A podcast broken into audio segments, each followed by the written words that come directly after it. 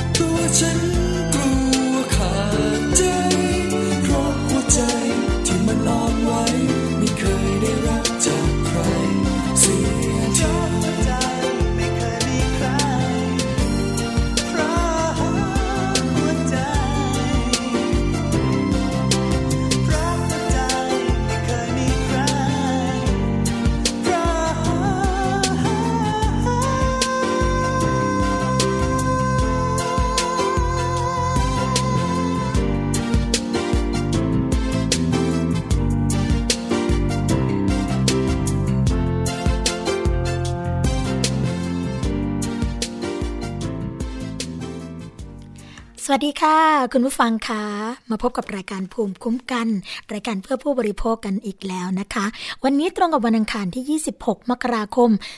2559 ค่ะ พบกับดิฉันสวนีชัมเฉลียวนะคะ เราพบกันทุกวันจันทร์ถึงวันศุกร์ค่ะ เวลา 11นาฬิกาถึง 12นาฬิกานะคะ ฟังและดาวน์โหลดรายการได้ทาง www.thaipbsonline.net ค่ะ และแอปพลิเคชันนะคะที่มือถือทาง thaipbs.or r.th ค่ะ เข้าไปกดไลค์กันได้นะคะ ที่แฟนเพจทาง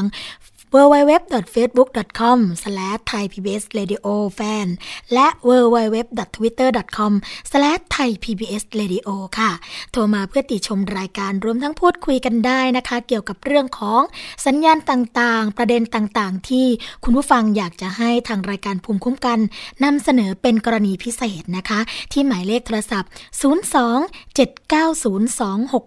02-7902666 ค่ะ และขอสวัสดีนะคะ ไปยังสถานีวิทยุชุมชนที่ชื่อมโยงสัญญาณกับเราค่ะ สวัสดีไปยังสถานีวิทยุชุมชนคนหนองย่าไซ จังหวัดสุพรรณบุรีนะคะ คุณเชค่ะ FM 107.5เมกะเฮิรตนะคะะสถานีวิทยุชุมชนปฐมสาคร FM 106.25เมกะเฮิรตซ์พี่สุพิญญานะคะ แล้วก็สถานีวิทยุชุมชนคนเมืองลี้จังหวัดลำพูน FM 103.75เมกะเฮิรตซ์สถานีวิทยุชุมชนวัดโพบาลังจังหวัดราชบุรี FM 103.75เมกะเฮิรตซ์สถานีวิทยุเทศบาลทุ่งหัวช้าง จังหวัดลำพูน FM 106.25เมกะเฮิรตซ์สถานีวิทยุชุมชนคนเขาวง จังหวัดกาฬสินธุ์ FM 89.5เมกะเฮิรตค่ะ วันนี้นะคะเราเริ่มต้นกันด้วยเพลง ลมหนาวค่ะแน่นอนนะคะเข้ากับบรรยากาศตอนนี้เลย เพราะว่าประกาศจากกรมอุตุนิยมวิทยาค่ะคุณผู้ฟัง เกี่ยวกับเรื่องของอากาศแปรปรวนบริเวณประเทศไทยตอนบน แล้วก็คลื่นลมแรงบริเวณอ่าวไทยนะคะ ฉบับที่ 19 ลงวันที่ 26 มกราคม 2559 ค่ะ บริเวณความบริเวณความกดอากาศสูงกำลังแรงนะคะ ยังคงปกคลุมบริเวณประเทศไทย แล้วก็ทะเลจีนใต้ค่ะ ลักษณะเช่นนี้นะคะ ก็ทำให้บริเวณดังกล่าวมีอากาศหนาวเย็นค่ะ แล้วก็ในวันที่ 26 ถึง 27 มกราคมนะคะคือ วันนี้แล้วก็วันพรุ่งนี้คลื่นกระแสลมฝ่ายตะวันตกจากประเทศเมียนมานะคะ เคลื่อนเข้าปกคลุมภาคเหนือแล้วก็ภาคตะวันออกเฉียงเหนือแล้วค่ะ ซึ่งจะส่งผลให้บริเวณดังกล่าว มีฝนเกิดขึ้นและยังคงมีอากาศหนาวเย็นต่อไปอีกค่ะ ขอให้ประชาชนนะคะดูแลสุขภาพ เนื่องจากอากาศที่เปลี่ยนแปลงแล้วก็หนาวเย็นลงค่ะสำหรับมรสุมตะวันออกเฉียงเหนือนะคะที่พัดปก คลุมภาคใต้และอ่าวไทยค่ะ ก็มีกำลังแรง ทำให้บริเวณภาคใต้เนี่ยมีฝนตกหนักบางแห่ง ส่วนบริเวณอ่าวไทยค่ะ จะมีคลื่นสูง 2-4 เมตร ก็ขอให้ประชาชนที่อาศัยบริเวณชายฝั่งนะคะระวังอันตรายจากคลื่นลมแรงที่ซัดเข้าหาฝั่งด้วย ส่วนชาวเรือนะคะ ก็เดินเรือด้วยความระมัดระวังค่ะ และเรือเล็กก็ควรงดออกจากฝั่งในช่วงวันที่ 26-27 มกราคม 2550 2559 ไว้ด้วยค่ะ อันนี้ก็ประกาศนะวันที่ 26 มกราคม 2559 เวลา 5 นาฬิกานะคะ จากกรมอุตุนิยมวิทยาค่ะ ซึ่งจะออกประกาศฉบับต่อไปในวันนี้นะคะ เวลาประมาณ 11 นาฬิกา 30 นาทีค่ะอันนี้ก็เป็นเรื่องของอุณหภูมินะคะที่มีการเปลี่ยนแปลง ซึ่งหลายคนนะก็บ่นกับสวนีอยู่เหมือนกันค่ะว่า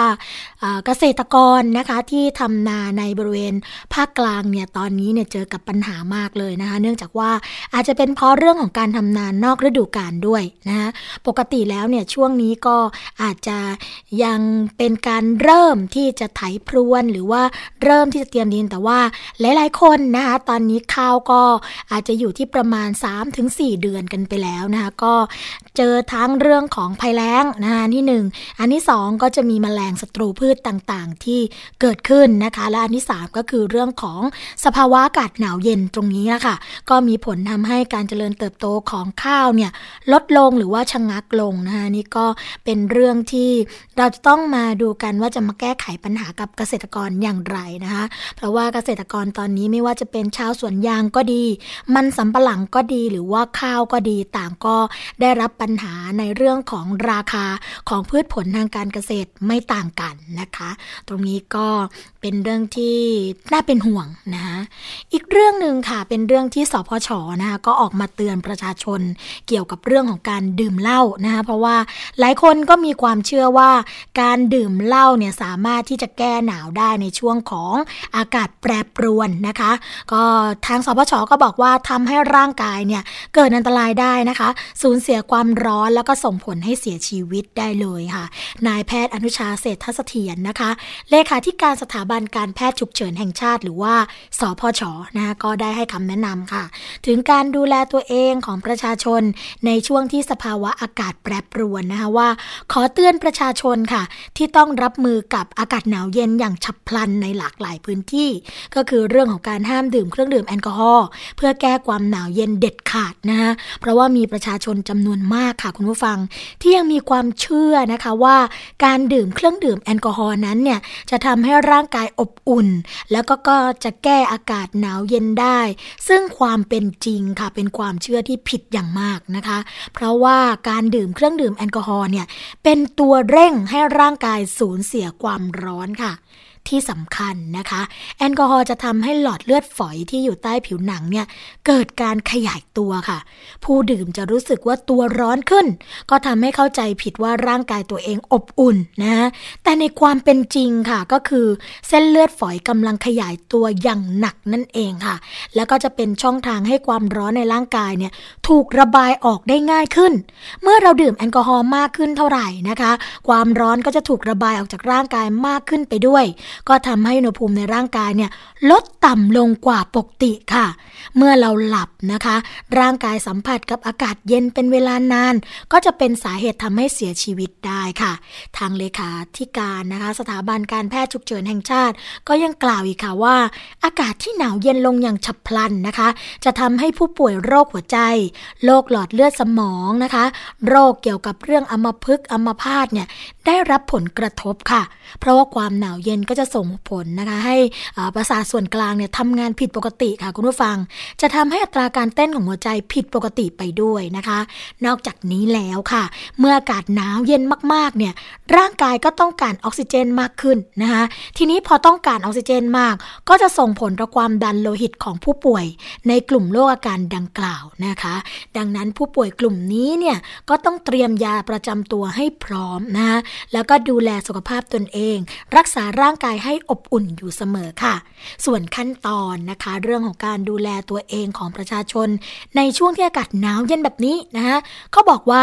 ประชาชนควรดื่มน้ำให้เพียงพอนะคะ รับประทานอาหารให้ครบทั้ง 5 หมู่ ออกกำลังกายอย่างน้อยวันครึ่งชั่วโมงนะเตรียมเสื้อกันหนาวมาสวมใส่ เพื่อให้ความอบอุ่นกับร่างกายค่ะ เดี๋ยวนี้นะคะไม่ใช่ว่าอากาศหนาวเย็นก็ไม่ใส่เสื้อแขนยาวกัน เพราะว่าคิดว่าตัวเองทนได้นี้ไม่ได้เลยนะคะ เพราะว่าถ้าหากเป็นหวัดเนี่ยแล้วก็จะออกนอกบ้านก็ต้องสวมผ้าปิดปาก ป้องกันการติดเชื้อสู่คนรอบข้างด้วย และหากร่างกายเปียกน้ำนะคะ เพราะว่าบางทีเนี่ยไม่ได้มีแค่อากาศหนาวอย่างเดียว ยังมีฝนตกด้วยนะให้รีบเช็ดตัว เปลี่ยนเสื้อผ้าเพื่อป้องกันภาวะปอดบวมหรือว่าปอดชื้นด้วยนะคะ อันนี้ก็เป็นความห่วงใยค่ะ จากหน่วยงานที่เกี่ยวข้องกับเรื่องของสุขภาพของประชาชนนั่นเองค่ะ คุณผู้ฟังคะ อีกเรื่องหนึ่งนะคะก็ตามตามกันมาเลยค่ะ เป็นเรื่องของโรคเมอร์นะคะซึ่งตอนนี้เนี่ยก็บุกมาที่ประเทศไทยแล้วค่ะ เพราะว่าตอนนี้กระทรวงสาธารณาสุขนะคะพบผู้ป่วยหนักถึง 2 รายด้วยกันค่ะ แล้วก็ยังตามตัวนะคะหาผู้ต้องสงสัยอีก 37 รายด้วยกันคุณผู้ฟัง แต่ก็เตือนนะคะว่าอย่าตื่นตระหนกไป ทางกระทรวงสาธารณาสุขค่ะเปิดเผยค่ะว่าพบชาวต่างชาตินะคะเป็นชายชาวโอมาน ป่วยเป็นโรคเมอร์เป็นรายที่ 2 ในประเทศไทย แล้วก็ส่งรักษานะคะในเรื่องของห้องแยกโรคแล้วค่ะ เร่งตามตัวอีก 37 คนนะที่สัมผัสกับผู้ป่วยค่ะ ก็ยอมรับนะคะว่ามีความเสี่ยงสูง ทางรองอธิบดีกรมควบคุมโรคค่ะ ก็พบว่านะคะมีคนขับแท็กซี่ที่รับส่งผู้ป่วยแล้ว ส่งห้องแยกโรคไปแล้วที่สถาบันบำราศนาราดูนค่ะ แล้วก็มีการกักตัว 14 วันนะคะพร้อมกับส่งหนังสือถึงผู้ตรวจค่ะ เกี่ยวในเรื่องของสสจนะคะ แล้วก็สำนักงงานสาธารณสุข เพื่อเร่งติดตามนะคะปุ๊บคนที่สัมผัสกับโรคให้ครบ ซึ่งทางนายกรัฐมนตรีเนี่ยก็ออกมาเตือนประชาชนค่ะว่า อย่าตื่นตระหนกกับข่าวโรคเมอเพราะว่าไทยเนี่ยมีระบบมาตรฐานเรื่องของสาธารณสุขที่ดีค่ะ ก็ขอให้ประชาชนนะคะ ปฏิบัติตามข้อแนะนำเรื่องของการดูแลรักษาสุขภาพให้แข็งแรงอยู่เสมอค่ะ อันนี้ก็เป็นเรื่องที่ออกมาเตือนกันอีกเรื่องหนึ่งนะคะ เพราะว่าขณะนี้เนี่ย สถานการณ์โรคต่างๆ ที่อยู่ในเมืองไทยก็มีหลากหลายนะคุณผู้ฟัง ไม่ว่าจะเป็นโรคเมอร์โรคไข้เลือดออกนะคะหรือว่าโรคปอดอักเสบต่างๆเนี่ยเพราะว่าก็มาพร้อมกับอากาศที่หนาวเย็นนั่นเองนะคะก็เป็นเรื่องที่เตือนกันไว้ดูแลสุขภาพกันไว้ก็ดีค่ะ สร้างนำซ่อมนะ ไม่ใช่รอให้ป่วยแล้วก็ไปหาหมอกันนั้นก็โอ้หลากหลายเรื่องราวค่ะ ไม่ว่าจะเป็นเรื่องของยาก็ดีเรื่องของเอเงินที่ต้องใช้รักษาก็ดีนะคะ ถึงแม้ว่า เราจะมีสิทธิ์ในเรื่องของหลักประกันสุขภาพทั่วหน้าก็ตามนะคะ แต่ว่าในบางรายการของยาเนี่ยก็ยังมีราคาแพงอยู่ ผู้ป่วยก็เข้าถึงยาได้อย่างลำบากนะคะ ทางเภสัชกรคณิตศักดิ์จันทราพิพัฒน์ค่ะ ก็มาพูดเกี่ยวกับเรื่องนี้นะคะ ซึ่งท่านเป็นผู้อำนวยการสำนักสนับสนุนระบบบริการยาและเวชภัณฑ์สำนักงานหลักประกันสุขภาพแห่งชาติ หรือว่าสปสชนะคะก็บอกว่ากรณีผู้ที่ให้ข้อมูลมูลค่ะ ว่าสปสชนะคะมีเรื่องการผูกขาด การจัดซื้อยาของประเทศ ว่าสปสชเนี่ยจัดซื้อยาเพียงแค่ 4%เท่านั้นของระบบนะคะที่เหลืออีก 96%โรงพยาบาลเป็นผู้จัดซื้อหาเอง สปสชเนี่ยไม่ได้ซื้อยาทุกตัวที่ใช้ในโรงพยาบาล แต่เน้นให้ผู้ป่วยเนี่ยเข้าถึงยาจำเป็นใน 3 กลุ่มหลักค่ะ 3 กลุ่มหลักมีอะไรบ้างคุณผู้ฟัง กลุ่มที่ 1 ก็คือ ยาราคาแพง แล้วก็มีผู้ป่วยจำนวนน้อยนะคะ ก็ได้แก่ยาบัญชีจอจานวงเล็บสองนะคะ อันที่สองนะคะก็คือเรื่องของยาขาดแคลนค่ะ ไม่มีจำหน่ายในระบบปกตินะคะมียาอะไรบ้าง ก็เช่น ยาต้านพิษนะคะวัคซีนอ่าอันนี้เนี่ยก็คือจะไม่มีจำหน่ายในระบบปกติจะอยู่ในเรื่องของอเป็นบัญชีของโรงพยาบาลเท่านั้นนะคะอันที่3ค่ะก็คือ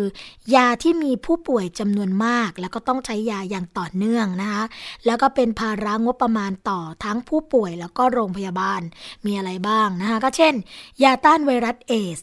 ยาเเกี่ยวกับเรื่องของน้ำยาล้างไตนะคะ แล้วก็ความสำคัญอันดับแรกก็คือ จะทำอย่างไรค่ะ ให้ผู้ป่วยกลุ่มนี้เนี่ยได้รับยา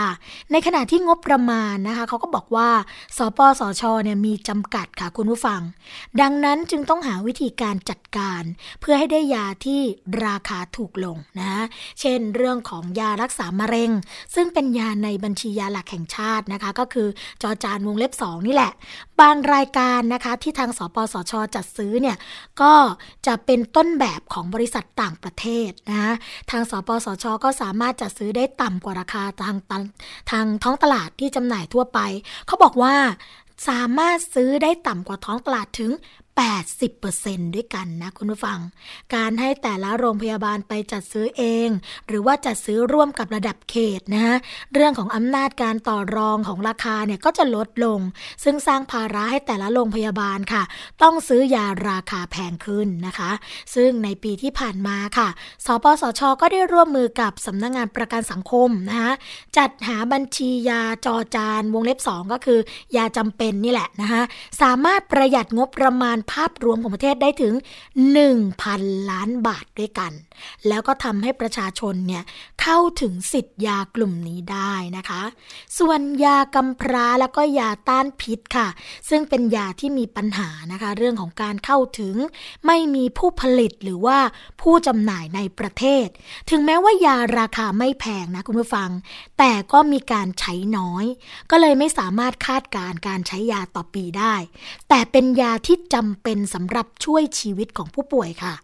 ทำให้ที่ผ่านมานะคะ มีผู้ป่วยจำนวนมากค่ะ ที่จำเป็นต้องใช้ยา ถึงแม้ว่าโรงพยาบาลจะมีเงินจำนวนมาก ก็ไม่สามารถที่จะจัดซื้อยากลุ่มนี้ได้นะคะ จึงจำเป็นต้องมีการจัดหาในระดับประเทศ เนื่องจากว่าจะต้องการันตีด้วยในเรื่องของการจัดซื้อในปริมาณขั้นต่ำนะคุณผู้ฟัง จึงจะมีการผลิตยานี้ ถ้าไม่มีการการันตีก็จะไม่มีการผลิต โดยอาศัยความร่วมมือค่ะ ของกระทรวงสาธารณาสุขนะคะสมาคมวิทพิษวิทยา องค์การเภสัชกรรมนะคะแล้วก็สถานสวภาด้วยนะคะสภากาชาติไทย ซึ่งระบบดังกล่าวเนี่ยก็ทำให้เกิดการสำรองยาในประเทศได้ นอกจากนี้นะคะคุณผู้ฟังก็ยังมีระบบการให้คำปรึกษาค่ะ โดยสมาคมพิษวิทยาคลินิกเนี่ยเพื่อช่วยให้การใช้ยาเป็นไปอย่างถูกต้องทันเวลานะคะแล้วก็สามารถช่วยชีวิตผู้ป่วยได้ถึง 13,000 รายด้วยกันค่ะ นับตั้งแต่ปีงบประมาณ 2554 จนถึงปัจจุบันนะคะ แล้วก็มีผู้ป่วยถึง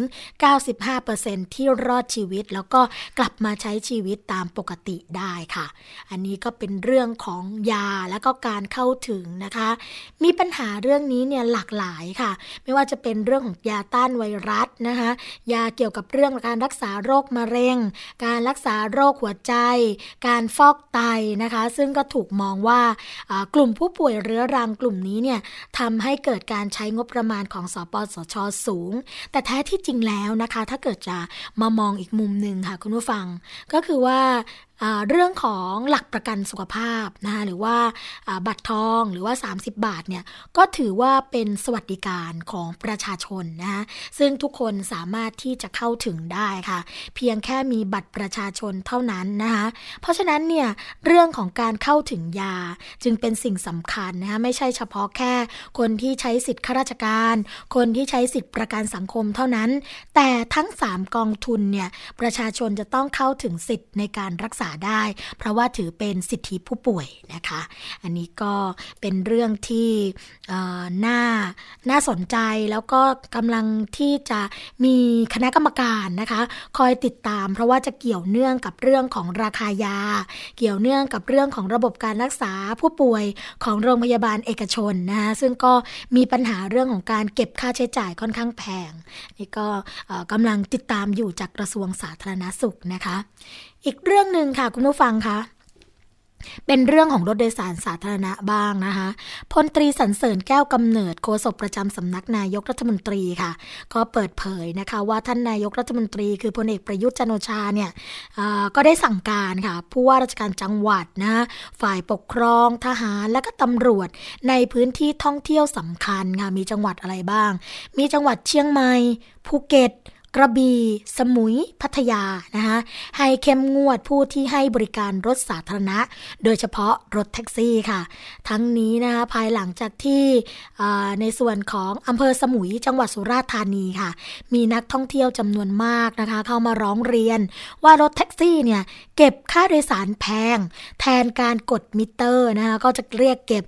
400 บาทเลย เป็นการเหมาจ่าย ระยะทางไม่ถึง 1 กิโลเมตรเท่านั้นเองนะคะก็ส่งผผลกระทบต่อภาพลักษณ์การท่องเที่ยวของไทยเป็นอย่างมาก ก็เลยสั่งให้เร่งแก้ไขเป็นการด่วนค่ะ ทั้งรถแท็กซี่ รถตู้รถจักรยานยนต์รับจ้างนะคะ และผู้มีอิทธิพลที่เรียกเก็บค่าหัวคิวค่ะ หากพบนะคะเรื่องของการขูดรีดประชาชน นักท่องเที่ยวก็ให้จับกุมดำเนินคดีอย่างเด็ดขาดเลยค่ะคุณผู้ฟัง ยึดรถ ยึดใบอนุญาตขับขี่นะคะถ้าเจ้าหน้าที่รู้เห็นเรื่องของการกระทำผิดด้วยเนี่ยก็ให้ลงโทษอย่างหนักนะคะอย่างไรก็ตามค่ะ คุณผู้ฟังคะหากประชาชนอย่างเรานะคะ พบพฤติกรรมดังกล่าวเนี่ยก็ให้โทรแจ้งได้ที่สายด่วน 1111 ค่ะ 14 ตัวนะคะ ซึ่งเป็นศูนย์รับเรื่องราวร้องทุกข์ค่ะอของรัฐบาลนะคะ หรือที่ศูนย์คุ้มครองผู้โดยสารสาธารณะค่ะ แล้วก็ในส่วนของรับเรื่องร้องเรียนนะคะที่หมายเลข 1584 และ 1337 ค่ะ ตลอด 24 ชั่วโมงนะคะะทวนกันอีกทีนึงค่ะ ถ้าเกิดว่าเป็นเรื่องของการร้องเรียน เรื่องราวร้องทุกข์นะคะในส่วนของรัฐบาล ให้โทรไปที่สายด่วน 14 ตัวนะคะ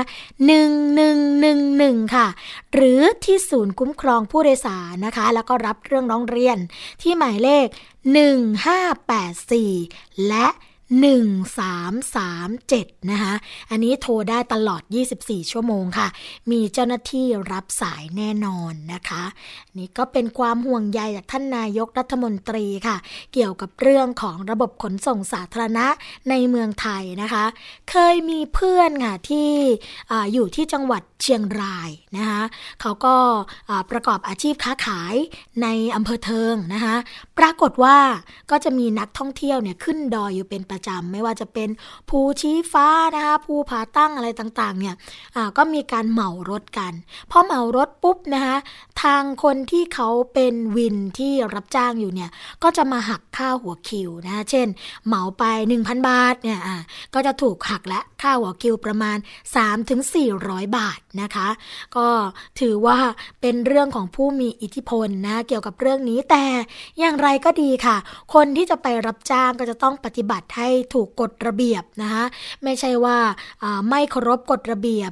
อันนี้เป็นเรื่องสำคัญมากนะคะ เพราะว่าเราไม่อยากให้ทุกคนเนี่ยรู้แค่เฉพาะสิทธิ์ของตัวเอง แต่ไปละเมิดสิทธิ์ของคนอื่น นะคะอันนี้สำคัญมากค่ะ เพราะฉะนั้นนะคะ ถ้าเกิดว่าต้องการร้องเรียนหรือว่าแจ้งบอแสอย่างไร โทรไปได้เลยค่ะ ร้องทุกหนึ่งครั้งดีกว่าบ่นพันครั้งนะคะช่วงแรกของรายการภูมิคุ้มกันค่ะ ก็มาถึงช่วงเบรกแรกกันแล้วนะคะ เดี๋ยวเราพักกันพักกันสักครู่ดีกว่าค่ะ แล้วเดี๋ยวมาพบกันช่วงที่ 2 ของรายการค่ะ เกราะป้องกัน เพื่อการเป็นผู้บริโภคที่ฉลาดซื้อ และฉลาดใช้ ในรายการ ภูมิคุ้มกันเพราะความรู้คือสิ่งจำเป็นสำหรับชีวิตคุณศูนย์การเรียนรู้สื่อสาธารณะแห่งแรกของประเทศไทย รวมองค์ความรู้แบบครบวงจรทั้งในและต่างประเทศสัมผัสวิวัฒนาการด้านสื่อจากอดีต ปัจจุบันในพิพิธภัณฑ์สื่อสาธารณะ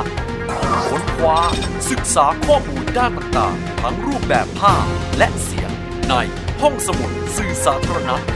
ศูนย์การเรียนรู้สื่อสาธารณะ Media Learning Park แหล่งเรียนรู้สู่อนาคต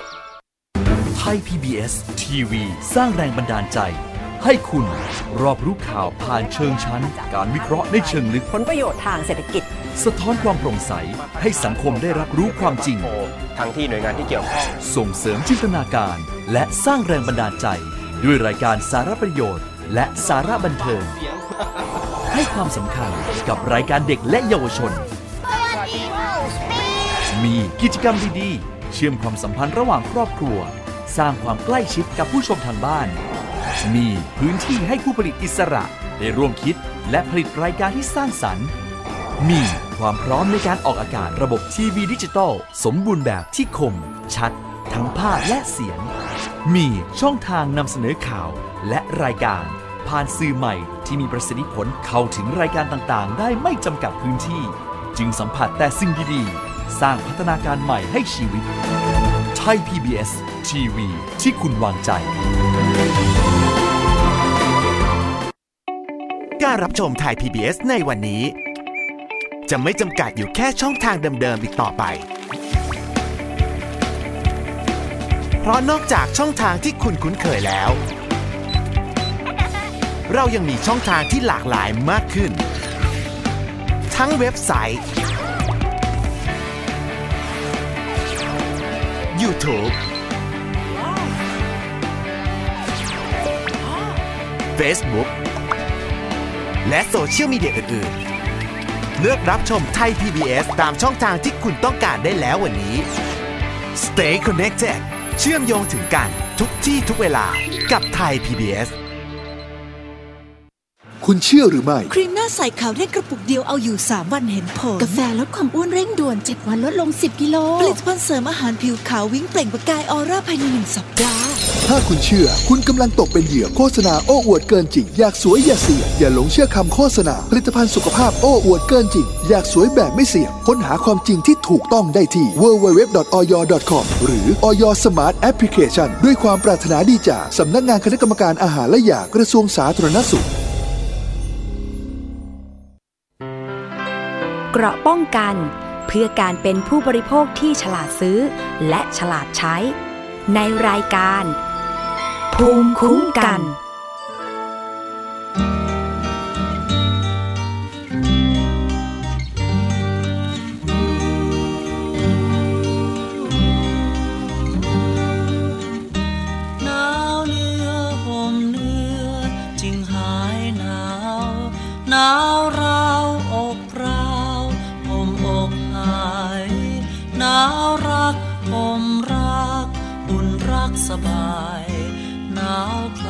เพราะห่มที่สมกันหนาวเหนื้อห่มเหนื้อจึงหายหนาวหนาวราวอกราวห่มอกหายหนาวรักห่มรักอุ่นรักสบายหนาวคลายเพราะห่มที่สมกันโอตัวเราหนาวเนื้อไรเนื้อห่ม หนาวลมห่มลม ยิ่งหนาวสั่นหนาวรัก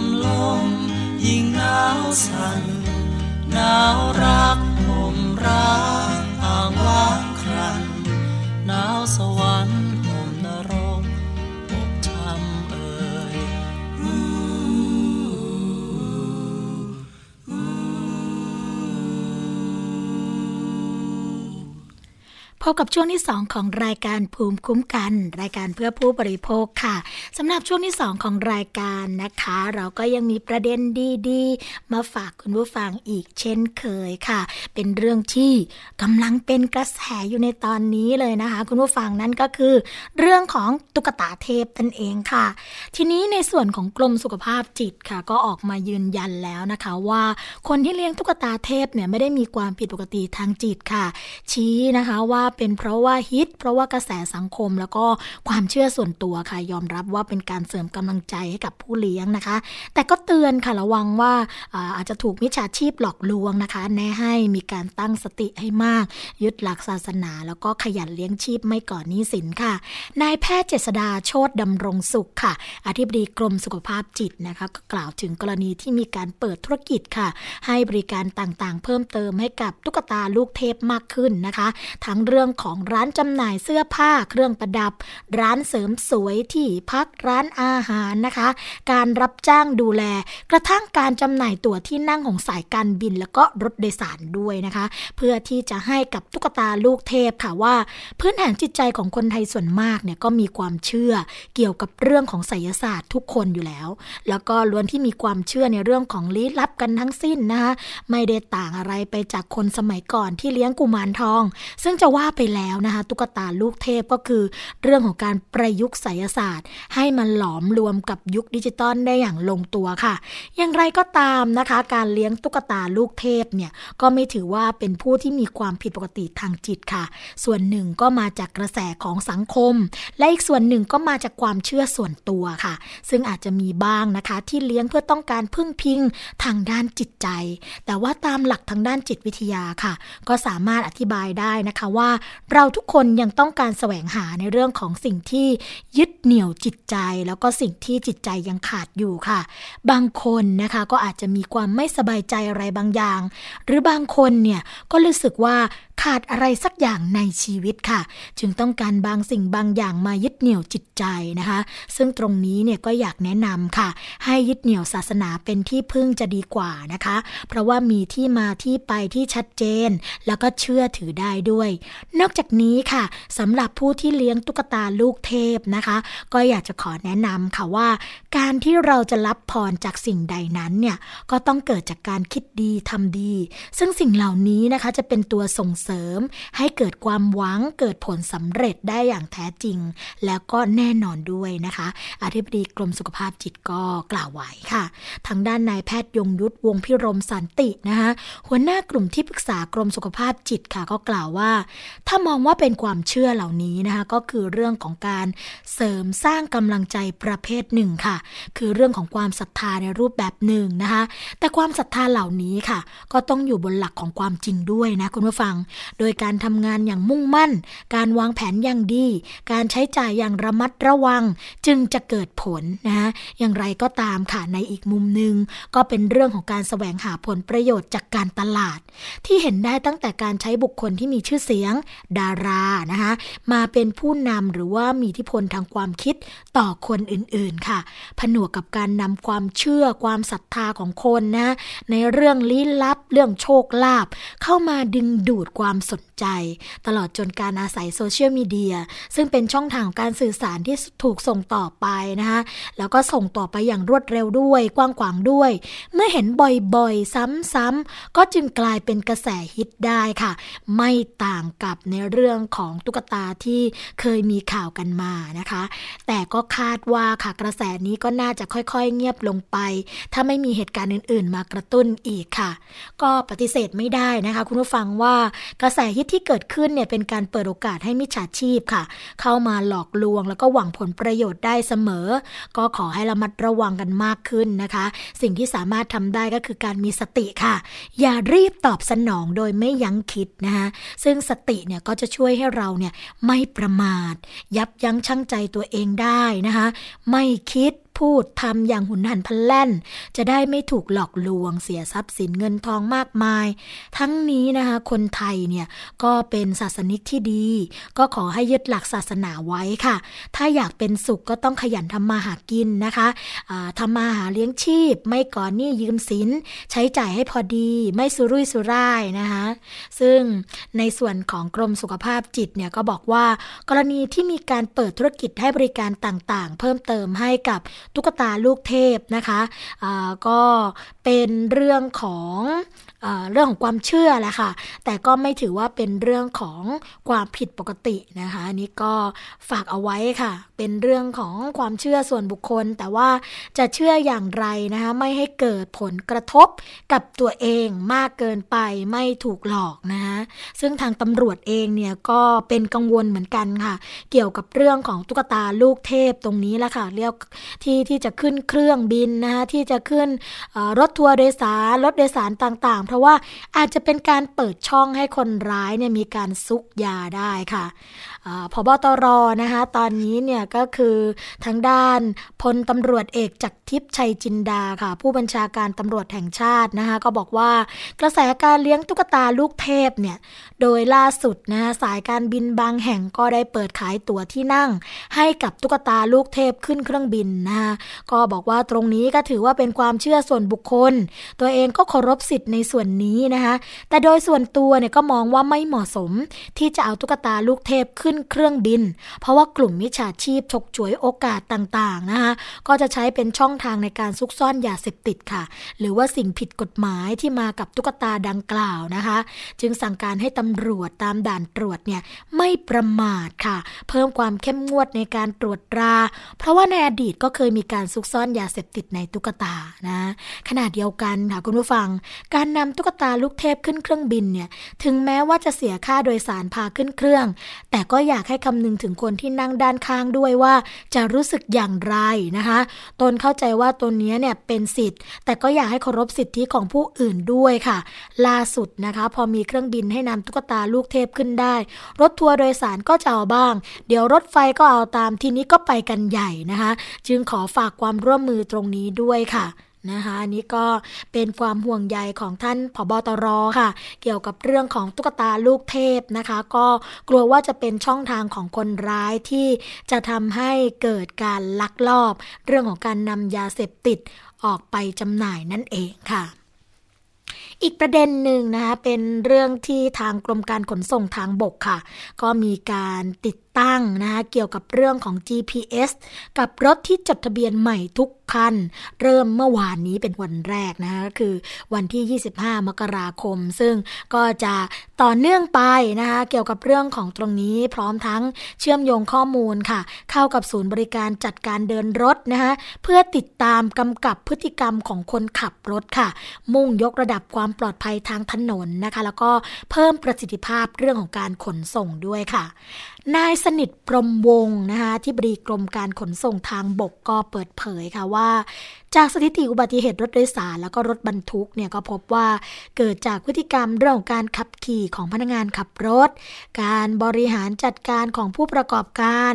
ดังนั้นนะคะในเรื่องของกรมการขนส่งทางบกเนี่ยก็เลยมีการจัดทำโครงการค่ะ มั่นใจทั่วไทยรถใช้ GPS นะคะ เพื่อเชื่อมโยงข้อมูลทั้งหมดเนี่ยเข้ากับศูนย์บริการจัดการเดินรถด้วยระบบ GPS ของกรมการขนส่งทางบกแบบเรียลไทม์นะคะก็คือตลอด 24 ชั่วโมงเลยนะ เช่นเรื่องของข้อมูลการใช้ความเร็ว ชั่วโมงการขับขี่ตำแหน่งพิกัดของรถนะ ซึ่งจะเป็นเครื่องมือค่ะคุณผู้ฟัง ที่จะสามารถช่วยให้ผู้ประกอบการขนส่งเนี่ยสามารถติดตามพฤติกรรมของผู้ขับรถ เพื่อกำหนดมาตรการในการป้องกัน แล้วก็ลดอุบัติเหตุที่จะเกิดขึ้น กับรถโดยสารสาธารณะแล้วก็รถบรรทุกนะคะ อีกทั้งยังสามารถใช้เป็นเครื่องมือค่ะ เพื่อบริหารจัดการขนส่งทางบกให้เกิดประสิทธิภาพสูงสุดนะคะ คุณผู้ฟังคะเขามีการกำหนดนะคะ ให้รถโดยสารสาธารณะทุกประเภท แล้วก็รถตู้ ยกเว้นรถสองแถวนะคะ รถหมวด 4 แล้วก็รถหมวด 1 ภูมิภาค รถหมวด 4 ก็คือรถที่วิ่งระหว่างอำเภอ กับอำเภอในจังหวัดเดียวกันนะคะ รถหมวด 1 ก็คือรถที่วิ่งในเขตเทศบาลเดียวกัน นะคะ อันนี้เนี่ยเขาบอกว่ายกเว้นไม่ต้องมาติดตั้ง GPS กันนะแล้วก็มีรถลากจูง รถบรรทุกขนาดใหญ่ก็คือ 10 ล้อขึ้นไปนะคะที่จดทะเบียนใหม่ตั้งแต่วันที่ 25 มกราคม 2559 เป็นต้นไปค่ะ ต้องติดตั้ง GPS นะคะที่มีคุณลักษณะค่ะ เกี่ยวกับเรื่องของระบบการทำงานตามประกาศของกรม ทุกคันนะ ในส่วนของรถที่จดทะเบียนไว้ก่อนแล้วค่ะ ก็ต้องดำเนินการติดตั้งเชื่อมโยงข้อมูลนะคะ หรือว่าแก้ไขเรื่องของเครื่องบันทึกข้อมูลตามระยะเวลาที่กำหนด จึงจะสามารถดำเนินการต่ออายุทะเบียนรถได้ค่ะ ถ้าไม่อย่างนั้นนะคะ ก็จะไม่ให้จดทะเบียนไม่ให้ต่อทะเบียนนั่นเองค่ะ ซึ่งท่านอธิบดีนะคะก็ยังกล่าวเพิ่มค่ะว่าสำหรับรถโดยสารแล้วก็รถบรรทุกที่จดทะเบียนก่อน วันที่ 25 มกราคม2559 นะคะ กรมการขนส่งทางบกเนี่ย ก็จะกำหนดระยะเวลาดำเนินการของรถแต่ละประเทศและแต่ละประเภทนะ ตามความเหมาะสมค่ะ เพื่อให้เจ้าของรถ ผู้ประกอบการขนส่ง มีเวลาในการเตรียมการเชื่อมข้อมูล แก้ไขแล้วก็ติดตั้ง GPS ให้เป็นไปตามที่กรมกำหนดค่ะ รถโดยสารสาธารณะนะคะ รถลากจูง รถบรรทุกขนาดใหญ่ ที่ติดตั้ง GPS เอาไว้แล้วเนี่ย ก็ต้องเชื่อมโยงข้อมูลกับศูนย์บริการจัดการเดินรถของกรมการขนส่งภายในปี 2559 นะคะ เพราะว่าอย่างบางบริษัท บางพื้นที่เนี่ยเขาก็จะมีศูนย์ควบคุมของเขาเองนะคะ ก็ต้องเอามาขึ้นกับกรมการขนส่งทางบกด้วยค่ะสำหรับรถโดยสารสาธารณะนะคะ คุณผู้ฟังที่ยังไม่ได้ติด ตั้ง GPS ในส่วนของรถโดยสาร 2 ชั้นกำหนดติดตั้งในรอบปีภาษี 2559 ค่ะ ส่วนรถโดยสารประเภทอื่น ๆ นะคะ ก็ต้องดำเนินการติดตั้งให้ครบถ้วน ภายในรอบปีภาษี 2560 ค่ะ ส่วนรถลากจูงนะคะกำหนดติดตั้งในรอบปีภาษี 2560 ส่วนรถบรรทุกสาธารณะค่ะ ภายในรอบปีภาษี 2561 ค่ะ ส่วนรถบรรทุกส่วนบุคคลนะคะ ให้ระยะเวลาดำเนินการให้แล้วเสร็จภายในรอบปี 2562 นะคะ ทั้งนี้ก็สามารถตรวจสอบเกี่ยวกับเรื่องของเครื่องบันทึกข้อมูล ที่ได้รับการรับรองได้ที่เว็บไซต์ของกรมการขนส่งทางบกนะคะ ที่สำนักวิศวกรรมยานยนต์ของกรมการขนส่งทางบก หมายเลขโทรศัพท์นะคะ02 271 8605 ค่ะ 02 271 8605 นะคะ หรือทางอีเมลก็ได้ค่ะ gps approve นะคะ at hotmail com ค่ะ ก็ตรงตัวเลยนะคะ gps dot นะก็คือจุด approve นะะ a double p r o v e นะ at gmail.com ค่ะ อันนี้ก็เป็นอีเมลนะคะ แล้วก็เบอร์โทรศัพท์ที่สามารถตรวจสอบคือเรื่องบันทึกข้อมูล GPS ที่ได้รับการรับรองจากกรมการขนส่งทางบกนะ เผื่อที่ว่าผู้ประกอบการอาจจะไปติดตั้งด้วยตัวเองได้นะคะ อีกเรื่องหนึ่งค่ะคุณผู้ฟังคะเป็นเรื่องที่กรมการขนส่งทางบกนะคะ ก็เตรียมประสานข้อมูล กับสำนักงงานตำรวจแห่งชาติ เกี่ยวกับเรื่องของข้อมูลของบุคคลที่กระทำผิดบนท้องถนนให้มากขึ้นนะคะ เพราะว่าจากประโยคที่ว่า วินัยจราจรสะท้อนวินัยชาติเนี่ยก็เป็นเรื่องที่ไม่เกินจริงนะสวันนี้ได้ยินมาเเกี่ยวกับเรื่องคำขวัญตรงนี้เนี่ยตั้งแต่เด็กแล้วนะคะว่า ถ้าเกิดเรามีวินัยดีก็จะสะท้อนวินัยของคนในชาติ ที่คนต่างประเทศก็จะจะเห็นภาพลักษณ์ของด้วยของเราด้วยนะคะโดยเฉพาะพื้นที่ในเขตกรุงเทพมหานครนี่แหละค่ะคุณผู้ฟังคะประชาชนส่วนใหญ่นี่ก็ยังขาดเรื่องของวินัยในการใช้รถใช้ถนนบางรายนะคะ ขับขี่ด้วยอารมณ์ค่ะ ก็เกิดกรณีรถชนกันจนมีความสูญเสียชีวิต แล้วก็ทรัพย์สินเกิดขึ้นทุกวัน ยิ่งไปกว่านั้นค่ะ ระยะนี้นะคะ ถ้าเกิดคุณผู้ฟังจะเห็นก็คือ เรามักจะเห็นคลิปวิดีโอ หรือว่าเหตุการณ์ที่มีการเผยแพร่แล้วก็แชร์ต่อกันในสังคมออนไลน์นะคะ ตามมาด้วยเสียงวิพากษ์วิจารณ์อย่างหนักค่ะ เกี่ยวกับพฤติกรรมของผู้ที่ใช้รถใช้ถนนที่ไม่เหมาะสมนะบางคนก่อนลงไปแล้วก็ไปหาเรื่องทะเลาะวิวาทกับคนอื่น ล่าสุดเลยค่ะ เป็นคลิปวิดีโอที่บันทึกเหตุการณ์ที่กลายเป็นประเด็นนะคะ แล้วก็มีประชาชนวิพากษ์วิจารณ์กันอย่างหนักก็คือ เหตุการณ์ที่นายศักดิ์สุริยานามเวียงค่ะ อายุ 33 ปีนะคะเป็นชาวจังหวัดขอนแก่น จอดรถยนต์ Honda City สีขาวกีดขวางการจราจรบนถนนรัชดาพิเศษค่ะ ก่อนที่จะลงมาหาเรื่องรถคันอื่นนะคะ เมื่อร้อยตำรวจตรีพิรนพิรุณพรมบุตรค่ะ รองสารวัตรจราจรสอนอห้วยขวางนะคะ เข้าไปห้ามปราม ก็ถูกนายศักดิ์สุริยาเนี่ยชกต่อยนะประชาชนที่อยู่บริเวณนั้นก็เลยรุมเข้าทำร้ายร่างกาย นายศักดิ์สุริยาจนช้ำไปหมดนะคะ หลังจากก่อเหตุค่ะ นายศักดิ์สุริยาก็ยอมรับนะคะว่าก่อนเกิดเหตุเนี่ยตนทะเลาะกับแฟนสาวอย่างหนักค่ะ ก็เลยดื่มสุราเข้าไปจนมึนเมานะคะ จากนั้นก็ขับรถยนต์ออกไปทำธุระ จนกระทั่งมาก่อเหตุดังกล่าวค่ะสำหรับสาเหตุที่ทำร้ายร่างกายตำรวจนะคะ ก็เพราะคิดว่าเจ้าหน้าที่เนี่ยจะเข้ามาทำร้ายตนค่ะ เพื่อไม่ให้เป็นเยี่ยงอย่างแก่คนอื่นนะคะ กรณีเมาสุราจอดรถขวางทำร้ายตำรวจ นายศักดิ์สุริยาก็เลยถูกดำเนินคดีดังนี้นะคะเขาถูกดำเนินคดีตามพรบจราจรทางบก พุทธศักราช 2522 มาตรา 43 วงเล็บ 2 ค่ะ ก็คือเมาแล้วขับ จำคุกไม่เกิน 1 ปี ปรับตั้งแต่ 5,000 บาทถึง 20,000 บาท หรือทั้งจำทั้งปรับค่ะ และให้ศาลนะคะ สั่งพักใบอนุญาต มีกำหนดไม่น้อยกว่า 6 เดือน เพิกถอนใบอนุญาตได้ด้วยนะคะ ตามมาตรา 43 วงเล็บ 3 ขับรถในลักษณะกีดขวางทางจราจร ปรับตั้งแต่ 400 บาทถึง 1,000 บาทค่ะ ขับรถโดยไม่คำนึงถึงความปลอดภัย หรือว่าความเดือดร้อนของผู้อื่นนะคะ ก็จำคุกไม่เกิน 3 เดือน ปรับตั้งแต่ 2,000 ถึง 10,000 บาท แล้วก็ใช้อำนาจนะคะ เรื่องของผู้บังคับบัญชาตำรวจนครบาลค่ะ ยึดใบอนุญาตขับขี่อีก ครั้งละไม่เกิน 60 วัน และมาตรา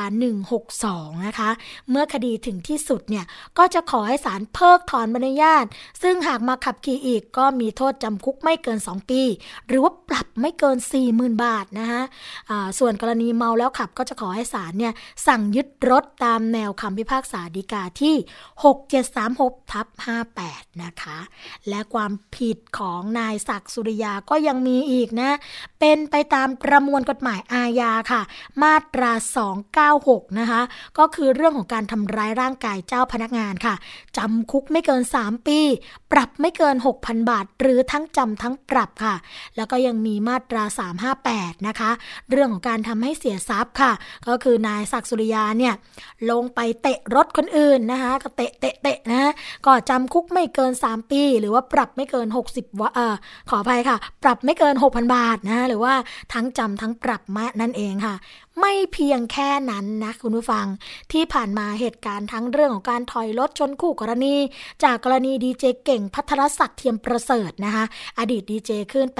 89.5 ก็ถอยรถรถกระบะของตนเองเนี่ย ชนท้ายรถเก่งยี่ห้อโตโยต้ายาริสสีแดงของนายกวินการนะคะจนพังยับเยิน ดังนั้นเนี่ยในครั้งนั้นสังคมออนไลน์ก็ต่างวิพากษ์วิจารณ์ ถึงพฤติกรรมดังกล่าวที่เกิดขึ้นนะคะ แล้วก็ยังมีเรื่องการยิงกัน เพียงแค่การขับรถปาดหน้า จากกรณีรถเก่งสีขาวสองคันค่ะ ขับปาดหน้ากันไปมาบริเวณกลางถนนพระรามสองนะคะ แล้วก็เกิดยิงกันใส่กันจนบาดเจ็บ 2 คนค่ะ เมื่อวันที่ 21 สิงหาคม 2558 นะคะ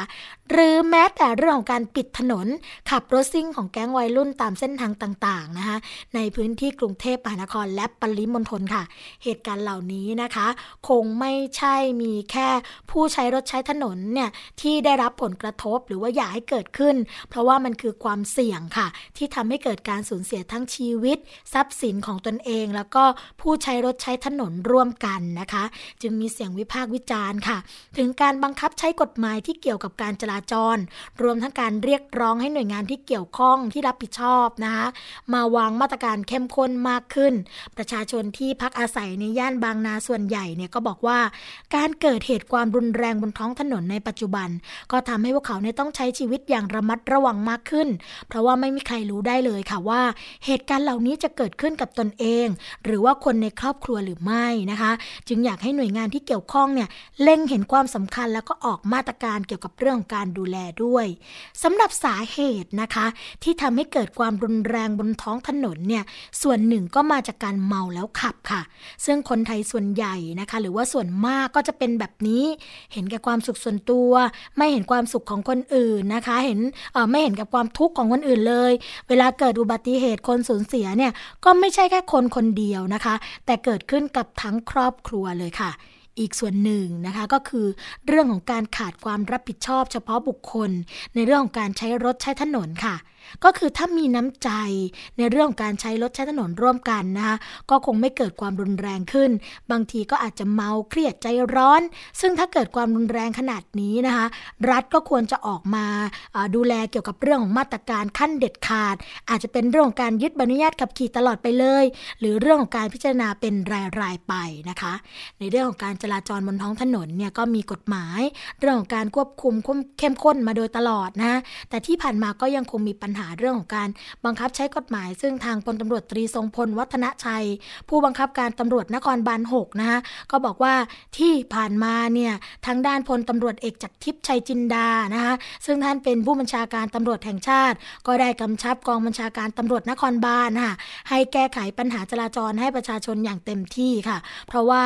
ปัญหาเรื่องของตรงนี้เนี่ยถ้าเกิดวิเคราะห์ก็จะพบว่าการจราจรติดขัดก็จะส่งผลให้เกิดปัญหาอื่นตามมานะคะหลังจากเหตุการณ์บนท้องถนนระยะนี้นะคะกองบัญชาการตำรวจนครบาลก็ได้เรียกประชุมโดยงานที่เกี่ยวข้องนะคะ ที่จะให้ตำรวจแต่ละส่วนเนี่ยดำเนินการร่วมกันค่ะ ก็ถือว่าเป็นเรื่องของการสร้างวินัยในเรื่องของอบนท้องถนนให้ประชาชนนะคะ ที่จะลดปัญหาที่จะทำให้เกิดขึ้นค่ะ มาถึงช่วงสุดท้ายของรายการภูมิคุ้มกันกันแล้วนะคะ เราพบกันทุกวันจันทร์ถึงวันศุกร์ค่ะ เวลา 11นาฬิกาถึง 12นาฬิกานะคะสำหรับวันนี้ สวัสดีและรายการภูมิคุ้มกันคงต้องขอลาคุณผู้ฟังไปก่อนค่ะ พบกันใหม่ในวันต่อไป สวัสดีค่ะ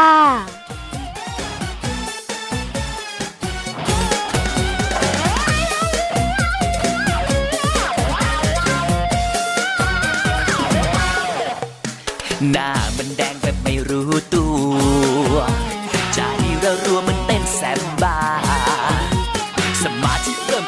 มกร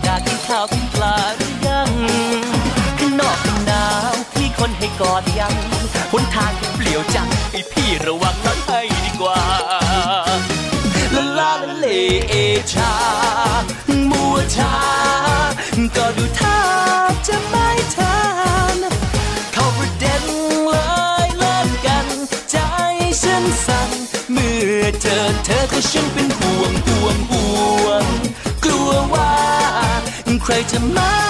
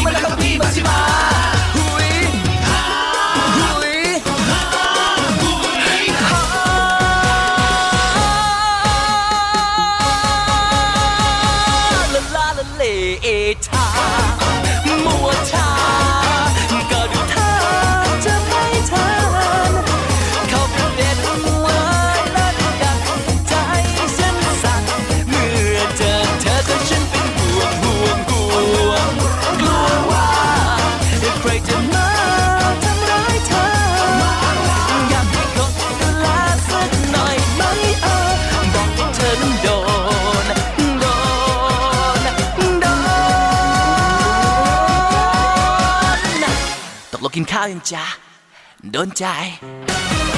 เกราะป้องกัน เพื่อการเป็นผู้บริโภคที่ฉลาดซื้อ และฉลาดใช้ ในรายการ ภูมิคุ้มกัน